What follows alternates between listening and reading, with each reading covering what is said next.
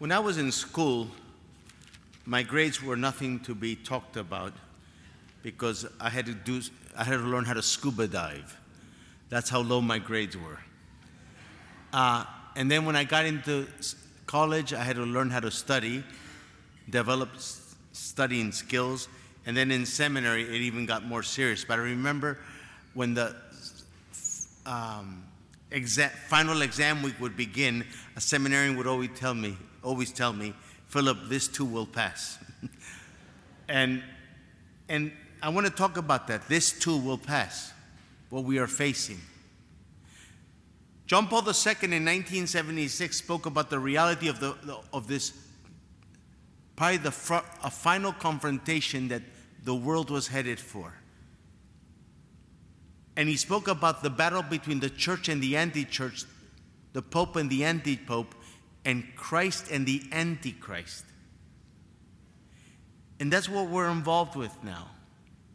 We are in this final confrontation now, the first letter from St. John speaks of, he's saying to, the, to, to where he's writing to those, it's the last hour. And as you have heard, the Antichrist is coming. So many Antichrists have come. And we are living in a time where there are many Antichrists that are up, um, purposely opposing anything that is divine, God's will, holy, human life, etc., etc., etc. But we are, and you are, and I am on the winning team. This too will pass, as I was told. And it will pass. I think we begin to, and in Spanish, in my country, we have a saying when we trip over things, over small things, we tripped over a little twig. We need to be careful not to trip over everything, every blurb that happens or we hear about, because we can lose sight of the big picture that Jesus Christ is still Lord, that He won and is winning. And He wants to give us, like the gospel said, grace upon grace, peace upon peace joy upon joy. One of the signs, and I notice interiorly, when I'm beginning to trip over a twig, because compared to God, all this is really a twig. And I'm not making light of the tragedy of the state of affairs, please, or making or laughing at it. But when I've lost my peace and my joy, and I know God's given me a real gift of joy. In general, I live not with an earthly joy, it's a heavenly joy. And I'm aware of that great gift of the Holy Spirit. But when I've, lo- when I've lost sight of it because I'm tripping over a little twig, so to speak, and it's usually about something happening in the world or the church, I have to back away and say, and start praising God for the, His fidelity and how He is faithful and will be faithful when I get back to praising God, and this is in line with Philippians 4 4 to 9, rejoice in the Lord always. Again, I say rejoice. And then Paul will give an, a little selection of things we need to focus on, things that are true, things that deserve honor, glory, and praise. I find as I talk to people, often people fall into those slumps, tripping over little twigs, because they spend too much time in social media too much time on their phones. And when I ask them, how much time do you spend in silence? Because those things that I just mentioned create noise. If we find a lot of noise in ourselves, we have basically opened up a crack in our soul and the enemy has attacked. So we need to be vigilant. So much of Advent was about keeping vigil of what is on our mind? What are we allowing to be our neighbor inside of us? So if it doesn't bring peace, joy, hope, the fruits of the Holy Spirit mentioned in Galatians chapter 5, 21 and 22, then beware because it's a trap of the devil. It's a trap of the devil. I can't tell you how little God has inspired me to not watch the news. I do not watch the news. If I do, it's very little now because it, it enters and it brings me to a darkness that is so present. So, that's a good question to ask ourselves. How much time am I spending in social media and all that stuff? And it brings me down. And have I lost my peace and my joy? Now, the gospel that speaks about the word, Jesus, el verbo eterno in Spanish, he has come into the world. But it isn't just a past event. Every day he's coming for you and for me. Every day. He is so close to us.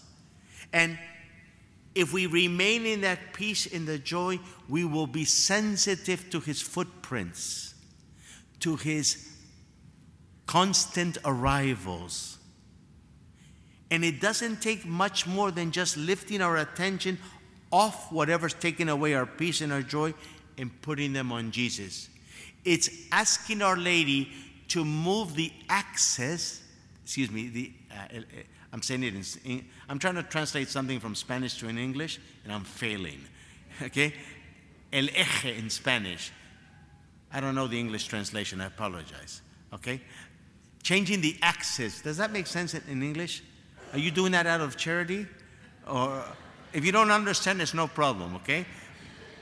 But what I'm saying is, whatever it just it's like a turning of our attention and, I, and sometimes it's hard to get our attention off a situation because we've been caught up like in a cobweb.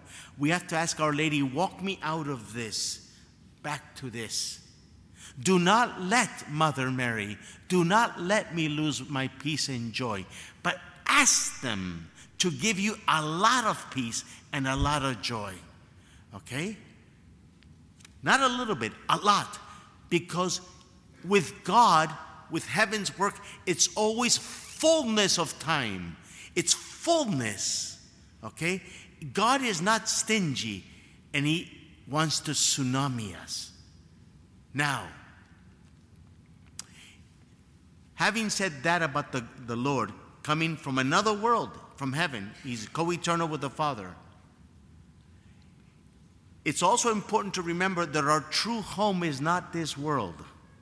In 1 Peter chapter 2 verse 11 it says, "Beloved, I beseech you as aliens and exiles." We the reality is this. This is the truth. And the Lord only presents the truth. The devil can only tempt us with illusion. The truth is this is not our world.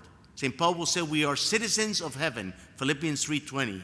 So the fact is the truth and nothing but the truth. This is not home. As much as Louisiana cooking is good, okay, and you hope there's Louisiana food in heaven, which there probably is, okay, guess what? Remind yourself that. Let's remind ourselves we are not here at home. And the way I go home, I go and knock on the door of the tabernacle and I'm before the Blessed Sacrament. Then suddenly I enter into another realm Mass is another realm, it's another reality.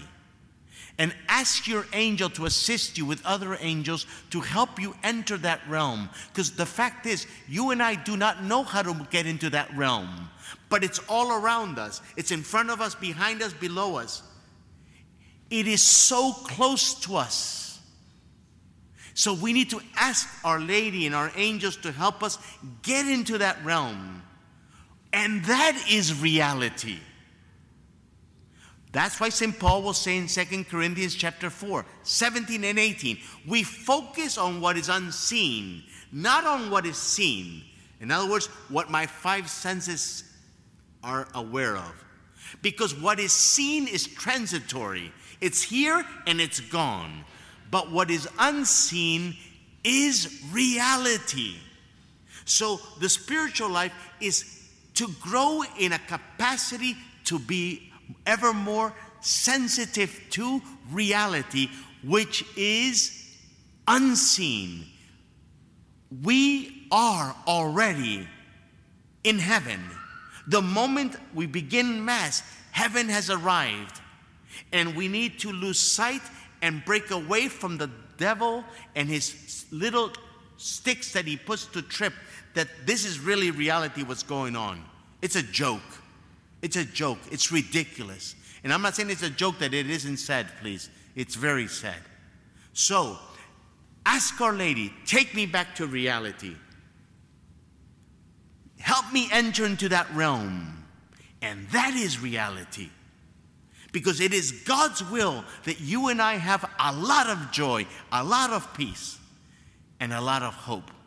But wherever I'm floundering in that, Mother Mary, take me back. Walk me back to Jesus, who is already victorious. In Jesus' name, amen.